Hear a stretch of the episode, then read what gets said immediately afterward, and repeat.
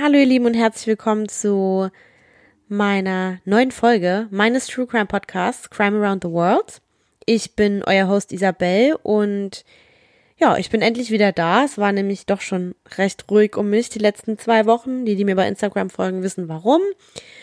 Und haben dann auch ab und zu mal ein Update gehört, dass es noch ein bisschen dauert mit der neuen Folge. Und zwar hatte ich einen Tinnitus auf meinem linken Ohr und wer das Ganze kennt, das ist sehr, sehr störend und belastend und es hat mich ganz schön fertig gemacht, muss ich sagen. Ich bin aber den Tinnitus jetzt aktuell losgeworden. So dann festgestellt, der ist stressbedingt, deswegen habe ich mir vorgenommen, einfach mal einen Gang zurückzuschalten, die Füße hochzulegen und ja, mal nichts zu tun, zwei Wochen. Somit habe ich für mich auch den Entschluss gefasst, dass ich euch nett versprechen kann, dass alle Woche montags oder dienstags die neue Folge kommt, sondern ich werde es jetzt wirklich, wirklich mich dran halten und es so legen, dass es auf meine freien Tage fällt, weil es schon ganz zeitaufwendig ist mit dem Recherchieren und Aufnehmen und ja, ich arbeite halt im Schichtsystem und deswegen ist es noch ein bisschen schwieriger einfach, habe ich festgestellt. Und dann hat man ja auch noch einen Partner, eine Familie und was auch immer. Und da ich halt wirklich einfach kein Geld dafür krieg und es nur ein Hobby ist, nur in Anführungsstrichen, ist meine Leidenschaft, aber ja, Manchmal ist halt weniger Zeit und manchmal einfach mehr. Und ja, das sei gesagt. Das war's auch. Also herzlich willkommen zu Folge 21. Und wir reisen heute in den Bundesstaat Florida. Es geht heute ein bisschen um was anderes. Und zwar geht es um Korruption in Gefängniseinrichtungen in Florida. Und es geht auch um eine Bewegung, sage ich mal, also um ganz wichtiges, ganz, ganz wichtiges Thema, das vor allem gerade in Amerika ganz, ganz groß geschrieben wird, noch größer wahrscheinlich eine Zeit lang war als der blöde Coronavirus. Und zwar Rassismus, die Black Lives Matters Bewegung. Und da, ja, das spielt auch eine ganz, ganz große Rolle in meinem heutigen Fall. Ja. Und dann springen wir jetzt mal direkt in die Fakten über Florida und dann würde ich sagen, geht's auch direkt mit dem heutigen Fall los. Ja, genau. Also der erste Fun Fact ist, also, dass circa 1000 Menschen pro Tag nach Florida ziehen.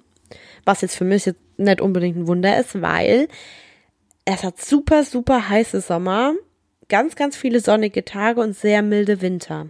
Also die Winter sind echt so mild, dass man einfach mit einer kurzen Hose und mal einem Jäckchen oder so ein Kapuzenpulli drüber da rumlaufen kann. Und es hat es natürlich zu einer willkommenen Oase für Rentner aus dem ganzen Land gemacht, wenn man jetzt keinen Bock hat auf vier Jahreszeiten zum Beispiel. Also es fällt kein Schnee in Florida, es ist kein kalter Winter, man hat wirklich einfach so Sommer, Frühling, Sommer, Frühling. Und deshalb packen jeden Tag so viele Menschen ihre Koffer und ziehen ins sonnige Florida. Wird ja auch der Sunshine State genannt, ne? Das ist noch ein Fun Fact.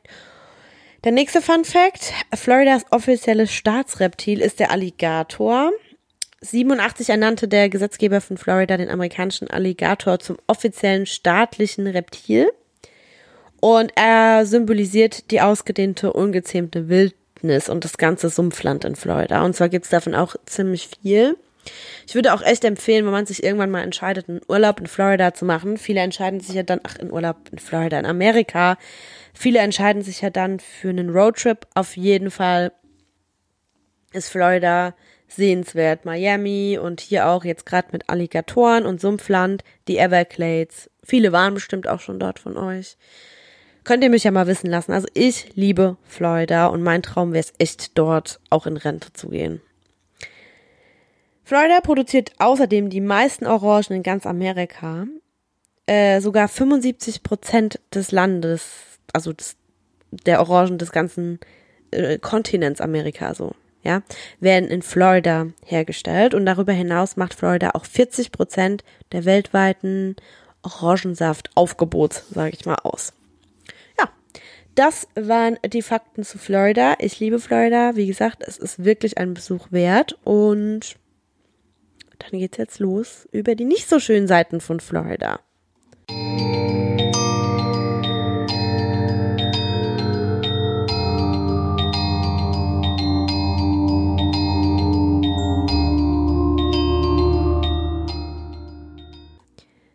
Unser Fall spielt heute in Miami, also in der Nähe von Miami, und zwar in einem Gefängnis.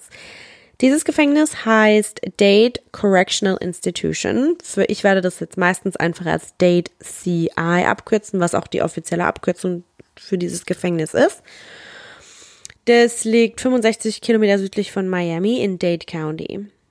Dade CI beherbergt etwa 1500 Insassen, die alle im Bundesstaat Florida wegen mehrerer Straftaten verurteilt wurden. Das schließt Insassen ein, die sowohl gewalttätige als auch nicht gewalttätige Verbrechen begangen haben. Und die sind alle zusammen untergebracht. Einige Insassen haben eigene Zellen und viele von ihnen wohnen in einer speziellen Abteilung des Gefängnisses, einer psychiatrischen Abteilung und die nennt sich Transitional Care Unit. Unter anderem ist in dieser Transitional Care Unit auch Darren Rainey. Der wurde am 12. Januar 62 geboren. Er ist Afroamerikaner. Und er war einer der Insassen, der aufgrund seiner äh, Schizophrenie-Diagnose eben in dieser Transitional Care Unit gelandet ist. Er verbüßt jetzt da aktuell eine zweijährige Haftstrafe zu dem Zeitpunkt unserer Geschichte, weil er in Besitz von Kokain war. Und diese Gefängnisstrafe sollte im Sommer 2012 auslaufen. Ja, er blieb oft für sich, also er wurde später dann als sehr ruhiger Insasse beschrieben und bisschen merkwürdig halt wegen seiner Schizophrenie. Also das sind jetzt nicht meine Worte, das sind Worte, die ich halt über ihn gelesen habe, von was weiß ich, Mitinsassen und so weiter. Während seiner gesamten Haftstrafe war Darren Rainey in dieser Unit festgehalten worden wo er eine eigene Zelle bewohnte. Und er erhielt dort auch psychiatrische Hilfe. Also, was heißt Hilfe? Hauptsächlich antipsychotische Medikamente.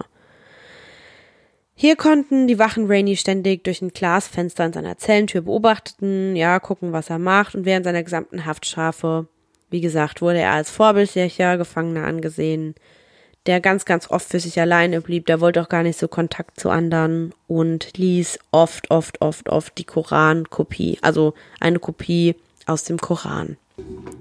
Wir haben jetzt den 23. Juni 2012. Es war nur wenige Wochen, bevor der 15-jährige Darren Rainey dann aus der Haft entlassen werden sollte. Es stand nämlich jetzt sein Entlassdatum fest und das war im Juli. Der 23. Juni war ein Samstag und es war gerade Schichtbeginn der Spätschicht, also von 16 bis 16 Uhr bis 12 Uhr im Westflügel der Transitional Care Unit, in der auch der Darren wohnte, sag ich mal, also festgehalten wurde. Es waren sechs Justizvollzugsbeamte die teilten so ihre Aufgaben auf, checkten jede halbe Stunde nach den Insassen, die machen dann da so einen Rundgang durch den Zellenblock, melden ihre Beobachten, schreiben das kurz auf und arbeiteten dann weiter. Gegen 18.30 Uhr äh, schaute einer der Wärter nach Darren in seiner Zelle, und zwar war das Cornelius Thompson, der Wärter. Bemerkt da nichts Ungewöhnliches, es war bisher ein richtig ruhiger Sommerabend und er setzte einfach seine Pflichten fort. Ungefähr eine Stunde später, also so kurz nach 19.30 Uhr, machte ein weiterer Gefängniswärter, und zwar Roland Clark, eine Runde durch den Zellenblock, in dem Darren wohnte. Der Darren hat sich in den letzten Tagen ein bisschen komisch verhalten, sagt man. Die haben nämlich äh, seine Kopie des Korans weggeworfen und ja, er hat sich halt einfach seltsam verhalten. Das war wohl so ein Trigger dann für seine Schizophrenie, ja, er war sauer. Aber ja, es schien jetzt so, als der Roland Clark durchs Fenster guckte, als hätte sich der Darren Rainey überall mit Kot selbst beschmiert, die Wände, alles, das Bett. Sergeant John Fanfan, das war der leitende Beamte der Schicht, der dessen Flügels, ne, also des Flügels des Gefängnisses, war zu dem Zeitpunkt zufällig in der Nähe und sagte zu Darren, so, jetzt gehen wir zu den Duschen die Zelle muss in der Zeit äh, geputzt werden. Es wird sich jetzt sauber geschrubbt. Die Dusche, zu denen Darren Rainey gebracht wurde, befand sich in einem angrenzenden Gebäude, das über einen Flur im zweiten Stock zugänglich war. Diese Dusche befand sich direkt neben dem Schrank eines Hausmeisters, wo ein PVC-Rohr durch die Wand führte und die Wachen den Wasserfluss und die Temperatur aus dem anderen Raum so steuern konnten. Also es waren so zwei Räume nebeneinander Einfach, äh, weil es halt oft so war, dass die Insassen sich weigerten, sich sauber zu machen, gerade bei so Vorkommnissen. Und deswegen wurde das eben von den Wachen, die wurden dann quasi von den Wachen gezwungen, sich sauber zu machen. Es ist auch erwähnenswert, dass dies nicht die nächstgelegene Dusche zu Darren Rainey's Zelle war. Auf seiner Reise zu dieser Dusche, in dem die dann geendet ist quasi, kam der Vollzugsbeamte Clark an zwei anderen Duschen vorbei, brachte Rainey jedoch zu dieser isolierten Dusche. Als dieser dann in der Dusche war, wurde Darrens Handschellen entfernt und er wurde angewiesen, sich halt abzuwaschen, als Clark dann den Hausmeisterraum betrat und dort den Wasserhahn auftrete. Clark, der behauptet zu wissen, dass Darren sich in der Vergangenheit oft geweigert hatte, sich zu waschen, holte Seife aus einer nahegelegenen Zelle. Ähm, also die Zelle gehörte einem Insassen namens Harold Hempstead. Und er kehrte dann zur Dusche zurück, gab die Seife an Darren weiter. Er nahm sie zwar an, schrubbte sich so halbherzig und sagte dann, nein, das will ich nicht. Roland Clark ignorierte dann Raineys Kommentar und kehrte zu seinen Pflichten zurück, wobei Darren Rainey in der Dusche eingesperrt blieb. Und es war so gegen 7.40 Uhr, also 19.40 Uhr am Abend. Die Wachen sollten jede halbe Stunde nach ihren Insassen sehen, aber es scheint, dass dies an diesem fraglichen Abend nicht bestätigt wurde, da Darren jetzt schon für mehr als eine Stunde in der Dusche zurückgelassen und vergessen wurde. Ich sag mal vergessen in Anführungsstrichen. Erst gegen 21 Uhr wurde eine weitere Sicherheitsprüfung durch Cornelius Thompson durchgeführt, nachdem dieser gehört hatte, dass immer noch Wasser lief. Und Insassen duschen normalerweise nur montags, mittwochs und freitags, so dass es ziemlich ungewöhnlich war, das Wasser am Samstag laufen zu hören. Und der Thompson behauptete dann, er habe die Dusche, in die Dusche geschaut und Darren Rainey in der Nähe der Tür stehen sehen, der sich mehrmals äh, der sich mehr als eine Stunde später weigerte, sich, also sich immer noch weigerte, sich zu waschen. Thompson sagte dann auch, dass Darren immer noch Kot an sich hatte, also ließ er ihn in der Dusche, dass er sich halt sauber machen konnte, beziehungsweise musste. Er hat halt klar gesagt, ich hole dich dann nicht raus, bevor du nicht sauber bist. Um 21.30 Uhr dann beschloss Sergeant Fanfan, Darren aus der Dusche zu holen, unabhängig davon, ob er sauber war oder nicht, und befahl dem Gefängniswärter Clark, ihn in seine Zelle zurückzubringen. Äh, Roland Clark ging wieder zur Dusche, drehte den Wasserhahn vom Schrank, äh, also des angrenzenden Hausmeisters ab und öffnete dann die Duschtür. Dort fand er Darren Rainey offen in der Mitte der Dusche liegen, die Füße zur Tür gerichtet. Sein Körper, der den Duschabfluss bedeckte, hatte ein paar Zentimeter Wasser um sich gesammelt, aber nicht genug, um Nase oder seinen Mund zu bedecken. Also er ist nicht ertrunken oder irgendwas. Clark ging dann zu Darren und sprach mit ihm und behauptete, er habe ihn sogar mit dem Fuß so angestupst, um ihn zu wecken. Er merkte jedoch sehr, sehr schnell, dass der Insasse nicht mehr reagierte und er bat dann medizinische Hilfe. Zu diesem Zeitpunkt wurde Darren auf einen Puls überprüft und es wurde festgestellt, dass er nicht mehr atmete und keinen Puls mehr hatte.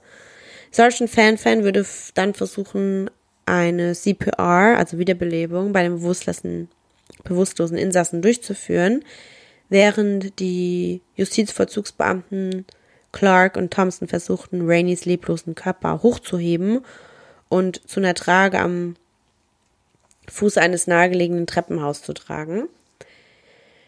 Das wurde aber dann ziemlich schwierig für die beiden. Die scheiterten ziemlich schnell daran, weil seine Haut warm und rutschig ähm, zu sein schien. Also so beschrieben die beiden dann ihr Ereignis.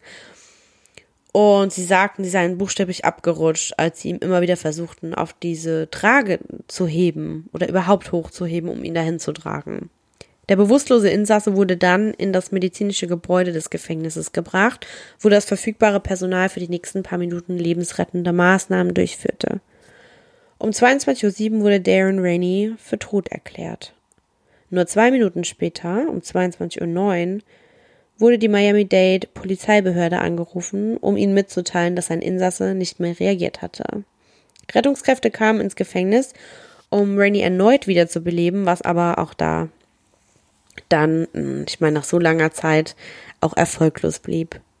Innerhalb einer Stunde würde ein Polizist in die Einrichtung eintreffen, um eine Erklärung und Beweise zu sammeln, den später am Abend auch ein Detektiv folgen würde.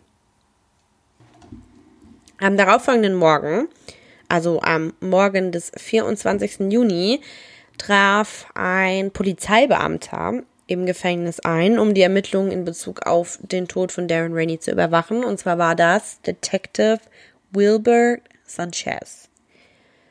Er traf um 12.03 Uhr 3, 3, um 12 Uhr 3 in der Einrichtung ein und begann direkt verschiedene Personen zu befragen, die zum Zeitpunkt des Todes ganz in der Nähe des Geschehens waren. Dazu gehörten einige der Justizvollzugsbeamten und Krankenschwestern, die versucht hatten, lebensrettende Maßnahmen an Darren Rainey durchzuführen. Insgesamt würde Detective Sanchez an diesem Morgen Aussagen von vier Personen sammeln, von denen aber keine Raineys Mitinsassen waren. Von den Menschen, die an diesem Morgen mit dem Detective Sanchez gesprochen hatten, wies mindestens einer auf die roten Bereiche von Darren Raineys Körper hin, die auf mögliche Verbrennung seiner Haut hinwiesen. Es war also unmöglich, sie zu ignorieren, da Bilder, also ich habe Bilder von der Leiche von Darren Rainey gesehen. Also Achtung, Trigger.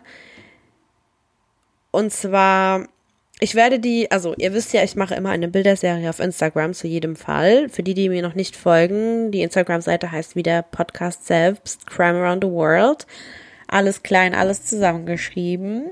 Und ich versuche da immer jeden Fall so ein bisschen ne, zu visualisieren.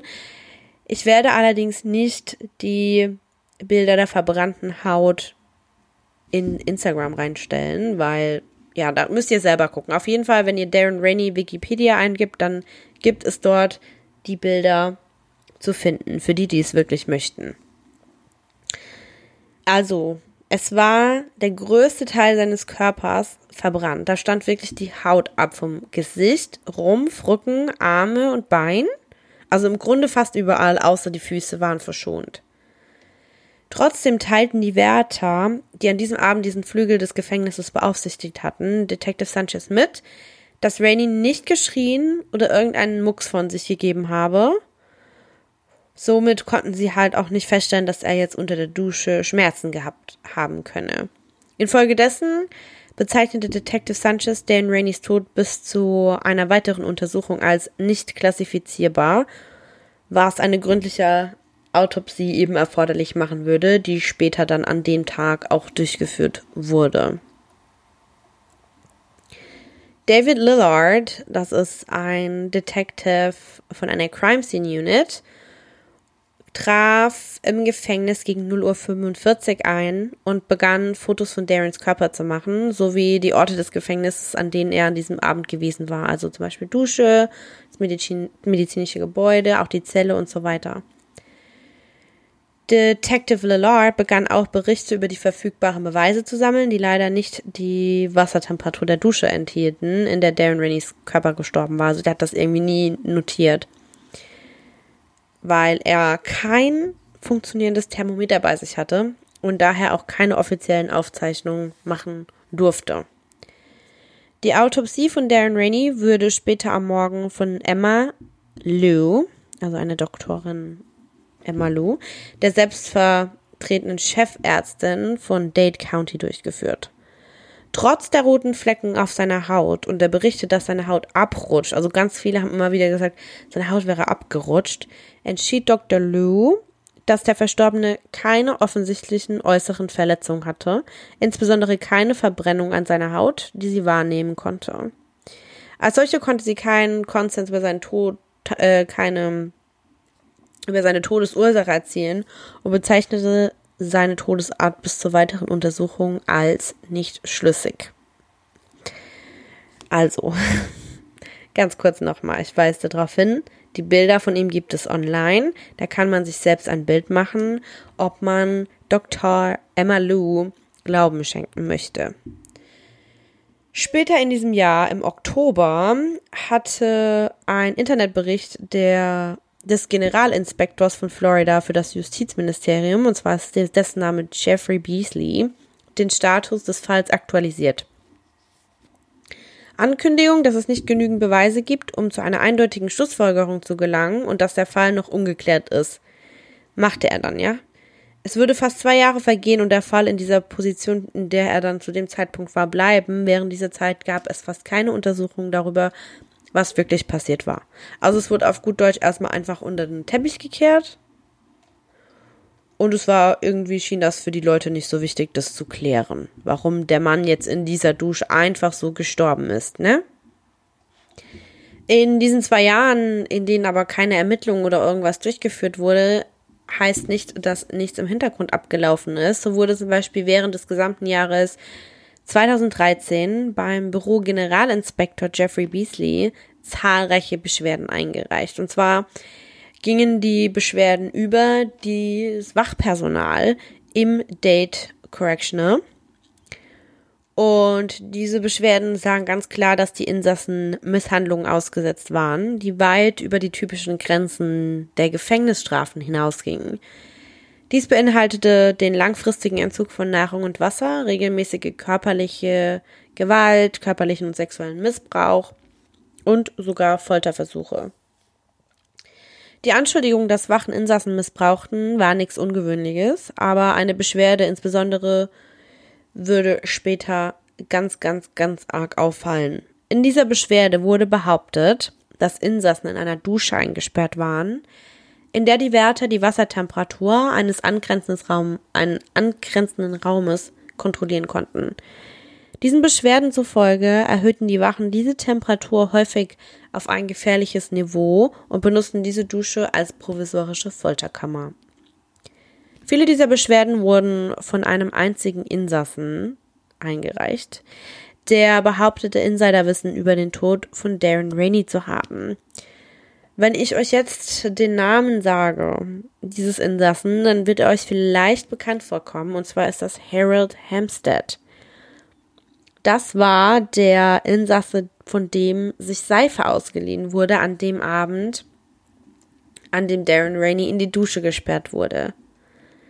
Laut einer Reporterin vom Miami Herald, das ist eine Zeitung, und zwar von Julie K. Brown, wurde diese Beschwerde vom Büro ohne Maßnahmen einfach zurückgesandt.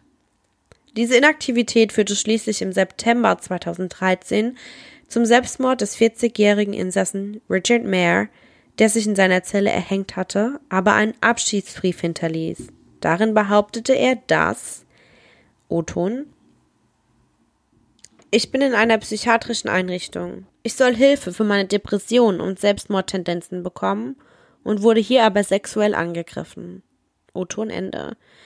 Mehr behauptete, dass die Wärter nicht nur an einem Großteil des körperlichen und sexuellen Missbrauchs beteiligt waren, der in der psychiatrischen Einrichtung von Date CI verbreitet war, sondern dass sie die Hauptbefürworter waren und die Insassen häufig dazu zwangen, sexuelle Handlungen an sich selbst und an anderen durchzuführen. Anstiftung zu Gewalt zwischen weißen und schwarzen Insassen, Diebstahl und Verkauf illegaler Substanzen an Insassen, illegales Spielen während der Arbeit und zügelloses Fehlverhalten. Es überrascht nicht, dass eine nachfolgende Untersuchung des Generalinspektors keine Beweise für dieses angebliche Fehlverhalten ergab. Der einzige, der sich da tatsächlich wirklich für die Qualen von diesen Insassen interessierte, sage ich mal, oder sich befassen wollte damit und da auch Gerechtigkeit walten lassen wollte, das war die, wie ich schon erwähnt hatte, die Julie Brown, die für diese Zeitung Miami Herald arbeitete. Die hat nämlich bis April 2014 sich für eine bevorstehende Serie mit dem Gefängnissystem in Florida befasst und hat begonnen, den noch ungeklärten Fall von Darren Rainey zu untersuchen, der schon fast zwei Jahre zu dem Zeitpunkt verstorben war. Seit 2012 hatte die stellvertretende Chefärztin des Dade County, also diese Frau Dr. Emma Lou, behauptet, die Autopsie sei noch nicht abgeschlossen und wartete auf weitere Untersuchungen durch die Miami-Dade Police. Ebenso würde aber diese Polizei behaupten, dass sie auf die Autopsieergebnisse von Emma Lou warteten. Also es war so ein Hin und Her, da hat sich jeder so ein bisschen den Ball hin und her gespielt und keiner wollte irgendwie zugeben, was da jetzt das Problem ist. Diese Diskrepanz wurde nie ganz geklärt und Die einzige Erklärung scheint zu sein, dass der Fall kurz nach Beginn von beiden Abteilungen einfach stagniert hatte und erst als die Reporterin begann, ihn zu untersuchen, wurde er dann wieder in Gang gebracht, weil man dann natürlich so ein bisschen öffentliche, ne, also öffentliches Ärgernis erregte, ja, und es da ein bisschen nach außen gedrungen ist und dann sind die halt natürlich in Druck geraten. So begann der Polizeibeamte Wilbert Sanchez im April 2014, 22 Monate nach dem Tod von Darren Rainey, den Fall erneut zu untersuchen. Anschließend wandte er sich an Dr. Lou, der die ursprüngliche Autopsie, also die die ursprüngliche Autopsie durchgeführt hatte, und es wurde beschlossen, den Fall erneut zu prüfen, indem alle verfügbaren Weise, Beweise gesammelt wurden. Das in, beinhaltet Aussagen von Personen, die in der ursprünglichen Untersuchung nicht befragt worden waren und würde dann auch erfordern, dass diejenigen, die befragt wurden, von Ermittlern erneut befragt werden. Zum ersten Mal durften viele von denen, die nach Darren Rainey's Tod vermieden worden waren, in die Akte aufgenommen werden. Und was sie zu sagen hatten, lass mich euch vorwarnen, war nicht schön.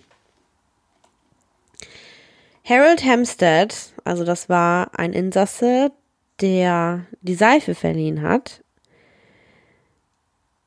Genau, er war der Insasse, der die Zelle direkt neben der Dusche hatte, in der Darren Rainey in der Nacht seines Todes gebracht worden war. Und zwar hatte auch er Dutzende von Berichten über den riesengroßen Missbrauch in Date CI geschrieben, von denen viele direkt mit Darren Rainey's Tod zu tun hatten. Hampstead, der wegen eines Einbruchs und eine geplante lebenslange Haftstrafe von 175 Jahren verbüßt und eingebuchtet wurde, behauptete in seinem Zeugnis, die Wachen hätten Darren Rainey genommen und ihn für einige Minuten in die Dusche gesperrt. Während dieser Zeit trat Rainey gegen die Tür und versuchte, die Aufmerksamkeit der Wachen durch Schreien zu erregen. Bitte lass mich raus. Es tut mir leid. Ich werde es nicht mehr tun. Ich kann es nicht mehr ertragen. Hempstead beschrieb auch, wie die Wachen gegen 21.50 Uhr Raineys bewusstlosen Körper bemerkten und dann verzweifelt nach medizinischer Hilfe und einer Trage riefen. Was er auch in seinem Zeugnis beschrieb, war, dass das eigentlich so ein halbjähriges Ereignis war. Ähm, er behauptete, dass die Wachen in der Vergangenheit aus Bestrafungsgründen Insassen in diese Dusche gesteckt hatten, damit sie die Wassertemperatur eben aus diesem eingrenzenden Schrank da kontrollieren konnten. Er behauptet, dass andere Insassen einer ähnlichen Behandlung ausgesetzt waren, manchmal auch mit kaltem Wasser, aber dass dies noch nie zuvor so extrem gemacht worden war. Er sagt auch, dass die Größe der Dusche, also die ist circa nur zwei auf einen Meter, von der habe ich euch ein Bild auf Instagram hochgeladen, sei gerade groß genug, um nicht direkt vom Wasser getroffen zu werden, aber dass es sich auf jeden Fall um die Füße der Insassen sammeln würde. In der Zwischenzeit ähm, wo bauten sich halt in diesem kleinen Raum Hitze und Dampf auf, wobei die Schlitze in der Tür nur sehr, sehr, sehr, sehr wenig Belüftung für die Insassen bieten würden. Ein anderer Insasse, Michael McLachlan, der in Date eine lange Haftstrafe verbüßte, war in der Nähe der Dusche untergebracht, in der sich Darren befand. Während seines Zeugnisses erinnerte er sich daran, dass Rainey ein oder zwei Stunden in der Dusche gehalten, oh, gehalten wurde und gegen Ende sehr laut geschrien hat. Also das war dann so kurz bevor die Wachen überhaupt reagierten und medizinische Hilfe riefen. Brian Hernandez, ein Insasse, der im Februar 2013 aus der Haft entlassen wurde, sagte den Ermittlern, er erinnere sich gut an den Vorfall.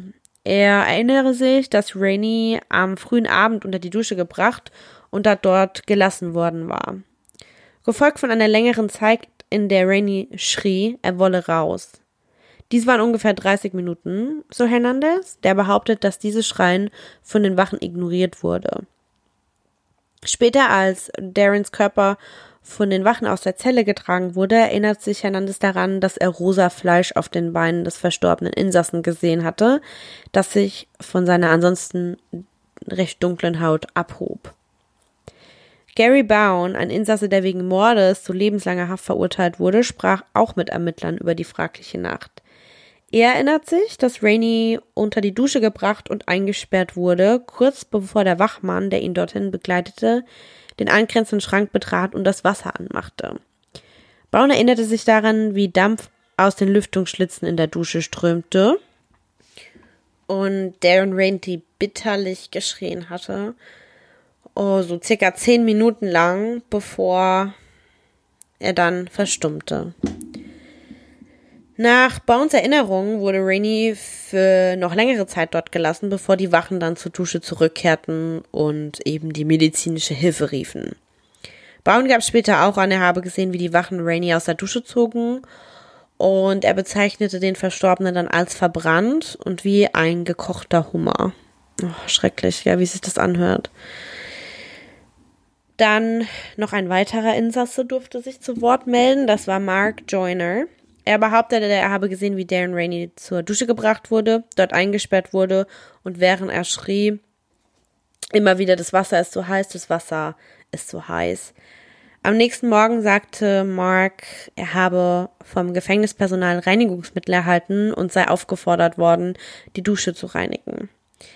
Er erinnert sich daran, bräunlich-schwarze Teile auf dem du Boden der Dusche gesehen zu haben, von denen er fälschlicherweise erstmal annahm, dass es sich um Kot handelte. Aber später wurde ihm dann klar, als er wusste, was dort geschehen ist, dass es verbrannte Haut war.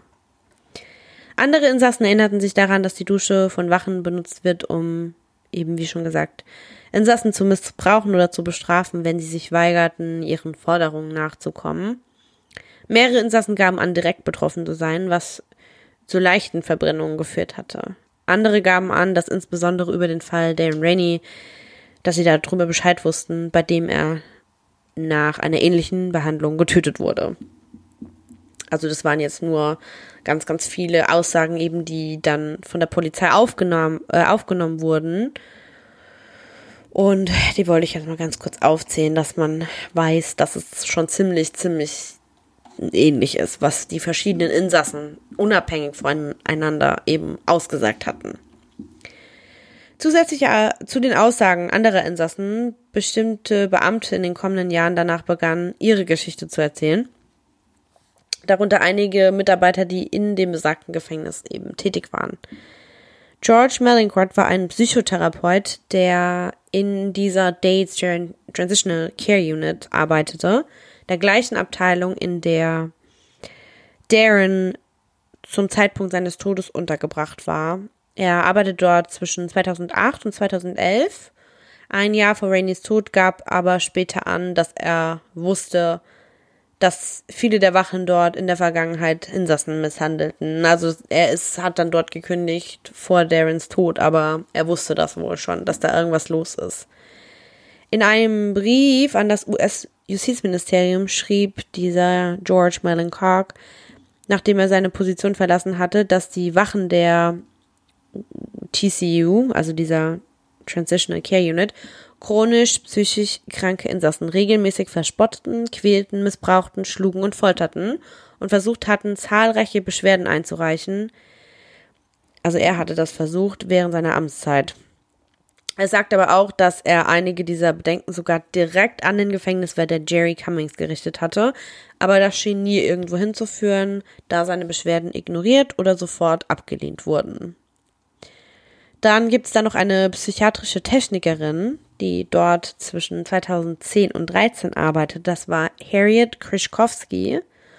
Und die sprach sogar mit der New Yorker, also mit dem New Yorker in einem Interview, das 2016 veröffentlicht wurde und beschrieb einen Großteil des Missbrauchs, den die Insassen erdulden mussten, mit dem sie sich nur schwer auseinandersetzen konnte als Mitarbeiterin.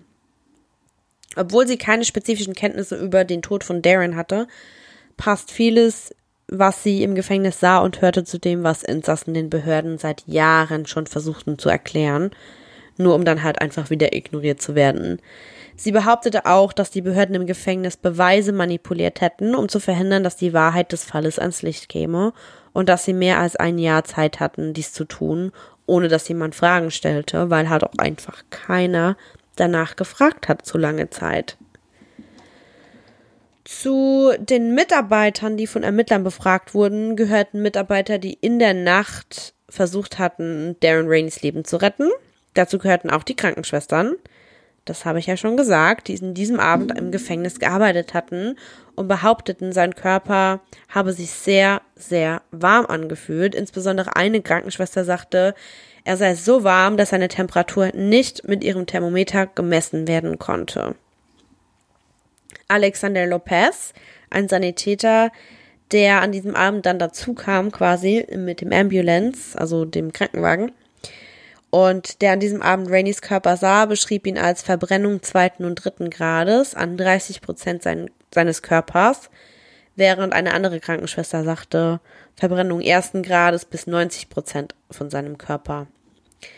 Ähm, obwohl diese beiden Berichte erheblich jetzt variieren, weist es aber darauf hin, dass Darrens Körper Brandflecken aufwies, die Dr. Lou, also die Dame, die die Autopsie vorher durchgeführt hatte, während dieser Autopsie vollständig bestritt. Also zwei mal medizinisches Personal sagt unabhängig voneinander, da waren Verbrennungen, mal davon ausge äh, abgesehen, dass viele Insassen das schon gesagt haben, aber die werden dann natürlich nicht so ernst genommen. Aber diese Dr. Lu sagt, nee, da waren keine Verbrennungen. Gefängnisbeamte testeten später die Temperatur des Wassers aus der Dusche, in der Darren starb und stellten fest, dass es bis zu 70 Grad erreichen konnte, was heiß genug war, um Verbrennungen zu verursachen. Vor allem, wenn jemand für längere Zeit mit diesem Wasser und dem ganzen Dampf, der da drin entstanden ist, auf engstem Raum zurückgelassen wird. Dieser Test, der nur zwei Tage nach Darrens Tod durchgeführt wurde, wurde später vom Staat abgelehnt, da er mit einem Körperthermometer durchgeführt worden war und ja, deshalb und aus anderen unbekannten Gründen vom Staat nicht als Beweis akzeptiert wurde. Im Dezember 2014 begann die Dr. Emma Lou, unsere Freundin, ihren Bericht über den Fall von Darren Rainey's ungeklärten Tod abzuschließen, der mehr als drei Jahre zuvor begonnen hatte. Und Dr. Lou, die bereits 2012 mit der Ermittlung, also der Todesursache oder Todesart von Rainey beauftragt worden war, war schließlich bereit, über ihre, ihre Ergebnisse zu berichten, die im Januar 2016 dann veröffentlicht werden sollten. Basierend auf medizinischen Unterlagen, toxikologischen Berichten und den Ergebnissen ihrer eigenen Autopsie entschied Dr. Lu, dass die Todesursache von Darren Rainey zufällig war. In ihrem Bericht enthielt sie Informationen über Raineys Geschichte der Schizophrenie, die möglicherweise sein Nervensystem beeinflusst oder seine Körpertemperatur äh, so stark erhöht hatte. Sie bemerkte auch, dass ihm während seiner Inhaftierung das Medikament Haloperidol verschrieben worden war, was möglicherweise eine nicht diagnostizierte Herzerkrankung ausgelöst hatte, und möglicherweise durch seine Einschließung in der Dusche weiter verschärft worden war. Obwohl er also viele Jahre und Monate vorher in einer Gefängniszelle eingesperrt war schon, also ja. Also ganz kurz, Haloperidol ähm, soll Halluzinationen vorbeugen und dieses Medikament soll also bei ihm eine Herzerkrankung ausgelöst haben, die in der Dusche so weit verschlimmert wurde, dass er daran verstorben war. Dr. Lus Schlussfolgerung schien das, Hera äh, das ähm, Hautrutschen am ganzen Körper von Darren zu ignorieren, das sie in ihrer vorherigen Autopsie als sichtbares Trauma im ganzen Körper des Verstorbenen notiert hatte. Aber weil Dr. Lou festgestellt hatte, dass dies keine Verbrennung waren, gab sie an, dass Darren Rainey's Haut, die zum Haut, äh, Zeitpunkt der Entdeckung seines Körpers buchstäblich abrutschte, wirklich, das beschrieben ganz viele, die Haut rutschte ab durch Reibung verursacht worden war. Sie fügte hinzu, dass dies möglich geworden sei, weil die Zersetzung schnell stattgefunden habe, also nach dem Tod quasi, ja. Sie sagt also, das war postmortem, er ist verstorben, die Zersetzung ist ganz, ganz schnell fort, äh, fortgesetzt, wegen halt der heißen und feuchten Umgebung der Dusche. Und ähm, deshalb sehe die Haut so aus wie auf den jetzt so oft von mir erwähnten Bildern. Es haben aber noch andere Ärzte auf die Bilder geguckt, also ein Dr. Maracini und ein Dr. Baden, und die können der Schlussfolgerung nicht zustimmen. Die haben ihn aber auch nicht live gesehen, ne? das muss ich jetzt dazu sagen, sondern nur auf Bildern, so wie ich, so wie ihr vielleicht. Später, als sie gefragt wurde, warum sie fast vier Jahre gebraucht hatte, um zu diesem Schluss zu kommen, erklärte sie, dass es in den letzten zehn Jahren in örtlichen Gefängnissen 174 Todesfälle gegeben habe und dass jede ihrer eigenen Untersuchungen erforderlich gemacht habe. Laut Dr. Lu gab es in keinem dieser Fälle Anzeichen von Missbrauch. Es überrascht aber auch nicht, dass Dr. Lu empfohlen hat, keine strafrechtliche Anklage gegen die Justizvollzugsbeamten oder Mitarbeiter von Date Correctional zu erheben. Jo, 2017 kam dann der offizielle Bericht äh, raus. Also die Staatsanwaltschaft hat dann einen 101-seitigen Bericht veröffentlicht. In dem Bericht stehen alle Zeugenaussagen, also viele davon habe ich euch ja vorgelesen. Es stand auch darin, dass keine Anklage erhoben würde an irgendeiner dieser Wachmänner. Und obwohl das der offizielle Bericht war und das offizielle Wort über den Tod von Darren Rainey, ist es ganz, ganz viel Anstrengung darin zu erkennen, um irgendwelche Vorwürfe einfach nur zu bestreiten. Es wird bestritten, dass ähm, da irgendeine Missbrauch stattgefunden hat und vor allem wird Harold Hempstead, der Insasse, der auch zahlreiche Beschwerden geschrieben hat und der auch dafür verantwortlich war, dass eben dieser Fall dann in der Zeitung auch so groß ähm, aufgefasst wurde, ja, und der wird da richtig diskreditiert und runtergemacht sozusagen. Eigentlich geht's nur darum, ja, andere zu schützen. Es wurde überhaupt nicht beschrieben, warum Darren Rainey gestorben war, warum seine Haut von seinem Körper runterrutschte oder warum es mehr als vier Jahre gedauert hat, bis es überhaupt zu diesem Schluss kam.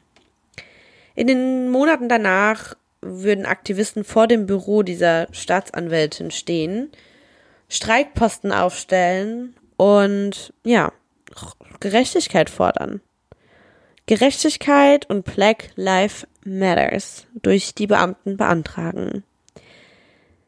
Leider ist Darren Rainey's Tod während des letzten Jahrzehnts nur eine von mehreren aus Floridas Gefängnissystemen möchte ich jetzt nur ganz, ganz kurz eingehen und noch ein paar Beispiele nennen, was eben auch anderen Insassen einfach passiert ist und nichts unternommen wurde. Ich bin so geschockt darüber, dass ich das einfach jetzt nochmal ganz kurz aufnehmen muss. Es ist so ein aktuelles Thema, Rassismus, das betrifft uns alle. Ja, wir sind aus Deutschland. Ich meine, unsere Geschichte ist ja auch nicht unberührt davon. Und was da in Amerika abgeht, ist schon heftig. Also jetzt mal kurz noch paar kleine äh, Ausschnitte. Im Jahr 2010 wurde Randall Jordan Aparo, ein 27-Jähriger, der eineinhalb Jahre in Haft in Floridas Franklin Institution verbüßte, getötet, nachdem er Berichten zufolge eine Krankenschwester missachtet hatte. Die Beamten reagierten, indem sie ihn mehreren Tränengaskanistern aussetzten, was schwere Symptome der Bluterkrankung von Jordan Aparo auslöste und in den nächsten Tagen würde der junge Mann langsam ersticken. Berichten zufolge sagte er den Wachen mehrfach, er könnte nicht atmen, aber sie ignorierten seine Bitten und er starb später in seiner Zelle, die immer noch in den orangefarbenen Rückständen des Tränengas verkrustet ist. Seine Familie hat 2019 eine Klage mit dem Staat über 850.000 US-Dollar beigelegt, aber abgesehen von zwei Wächtern, die 2014 entlassen wurden, wurden in diesem Fall noch niemand bestraft. Im Jahr 2014 wurde der 31-jährige Jeremiah Tatum, der wegen Drogenhandels im Northwest Florida Reception Center in Chipley inhaftiert war, von sechs Justizvollzugsbeamten mit Handschellen vergast und geschlagen. Die sechs Beamten verschworen sich, um über die Ursache der Schläge zu lügen und wurden daraufhin alle später entlassen. Trotz der Anklage und Verurteilung wurden alle verantwortlichen Beamten zu Bewährung und Hausarrest verurteilt, während Tatum selbst später geschickt wurde, um seine Strafe in Einzelhaft zu verbüßen. Seine Strafe, weil er eine bösartige Prügelstrafe erlitten hatte. Im selben Jahr wurde die 25-jährige Jessie Knight von einer Gruppe weißer Wachen ausgewählt, die beschlossen, ihn zu schlagen, weil er einen Keks auf den Boden geworfen hatte. Sie lockten ihn in den Friseursalon des Gefängnisses und wirkten und schlugen Neid, bevor sie ihn zwangen, sein eigenes Blut vom Boden des Ladens aufzuwischen. Im selben Jahr starb eine schwarze Insans Insassin namens Latandra Ellington, nur wenige Tage nachdem sie Briefe an ihre Familie geschrieben hatte, in denen sie befürchtete, dass die Wachen ihr Schaden zufügen würden. Berichten zufolge hatten ein paar Wachen sie bedroht und ihr Tod, der angeblich durch Herzkrankheit verursacht wurde, und die blauen Flecken, die ihren kompletten Körper bedeckten, ignoriert. Bis heute ist ihr Fall ein Rätsel. Ein weiterer schwarzer Insasse wurde im folgenden Jahr 2015 getötet, in Anführungsstrichen.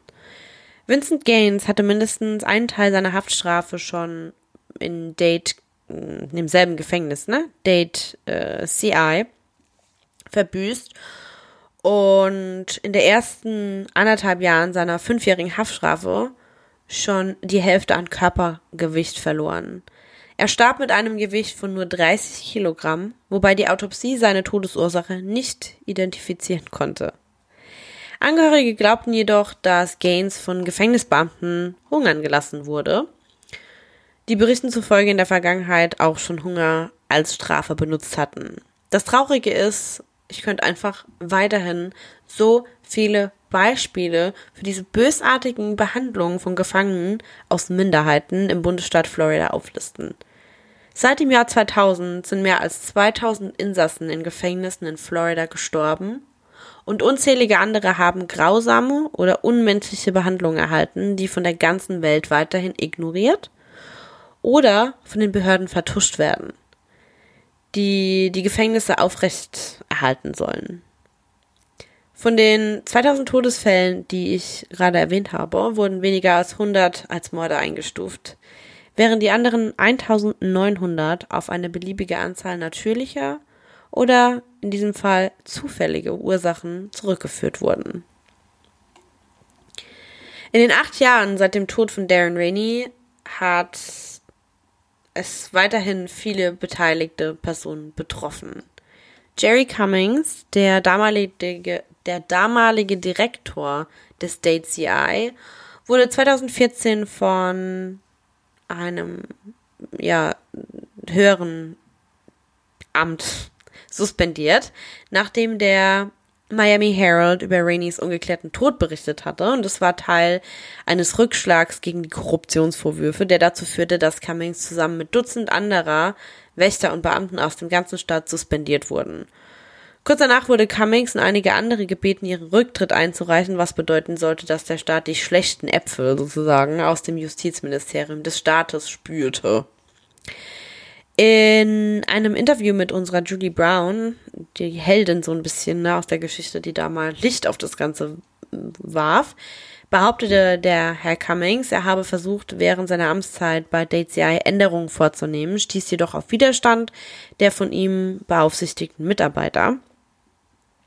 Dies schloss einige der Wachen ein, die auch in der Nacht eben von Darrens Tod gearbeitet hatten.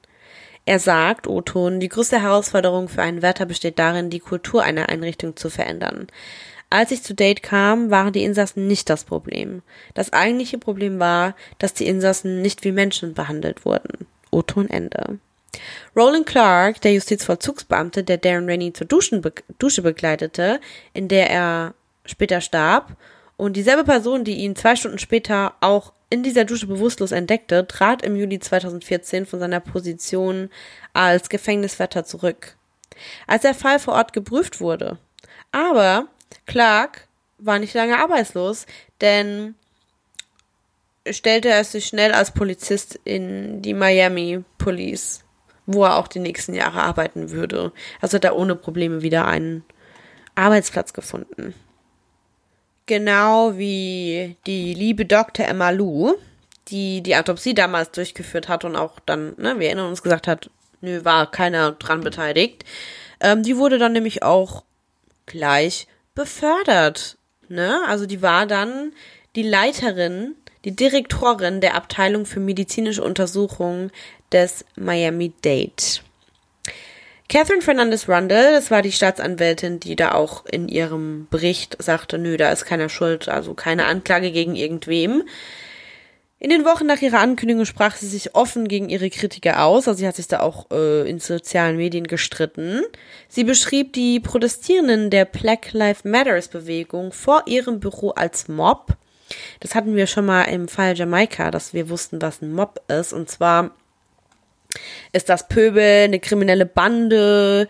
Also sie hat da die friedlich protestierenden Menschen ne, als Bande bezeichnet, Kriminelle. Und sie blockierte mehr als 100 ihrer lautstärksten Kritiker in den sozialen Medien.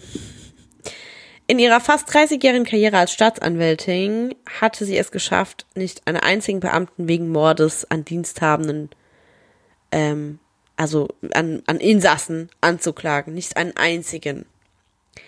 In der Zwischenzeit, Zwischenzeit hat Julie K. Brown, die Journalistin, die diese Geschichte bereits 2014 während ihrer umfassenden Berichterstattung über Floridas Gefängnissystem veröffentlicht hat, mehrere Auszeichnungen erhalten.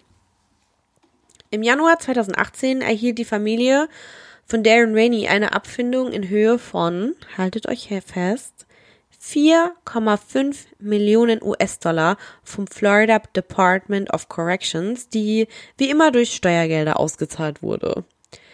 Bis heute wurde niemand wegen seines Todes angeklagt und obwohl der Bundesstaat Florida eine siebenstellige Einigung auszahlt, um den Fall seiner Familie zum Verschwinden zu bringen, wird sein Tod weiterhin als zufällig eingestuft. Das US-Justizministerium hat vor einiger Zeit eine Untersuchung eingeleitet, in der Berichten zufolge mögliche Bürgerrechtsverletzungen untersucht wurden. Seit 2017 gibt es jedoch kein Wort zu dieser Untersuchung. Ja, und bis heute bleibt die Geschichte von Darren Rainey ungelöst. Es ist bis heute nicht offiziell klar, was passiert ist. Jetzt habe ich ein kurzes State, State, Statement. Ein kurzes Statement. Ihr könnt euch ja denken, also ich habe mich ja da schon so ein bisschen zwischendrin geäußert. Also für mich ist das No-Go. Für mich ist das ganz klar, was da passiert ist. Es gibt genug Aussagen, Zeugenaussagen unabhängig voneinander. Mm, mich macht das traurig, weil eigentlich verlässt man sich ja, also sollte man sich auf das Justizsystem seines Landes verlassen können. Das ist ja ein Vertrauensverhältnis. Ich, ich meine, gut, pff, was geht bei uns in Deutschland alles schief, ne? Aber ähm, ja, die haben da, da doch in Amerika schon viel größere Probleme damit, ne, das in den Griff zu kriegen. Und wenn da keiner was macht, dann sehe ich da echt schwarz für die, ne? Dann ist das ja in Zukunft oh, eine Katastrophe. Oh mein Gott, und ich werde wahrscheinlich in diesem Land leben müssen. Mm, ja. Was haltet ihr davon?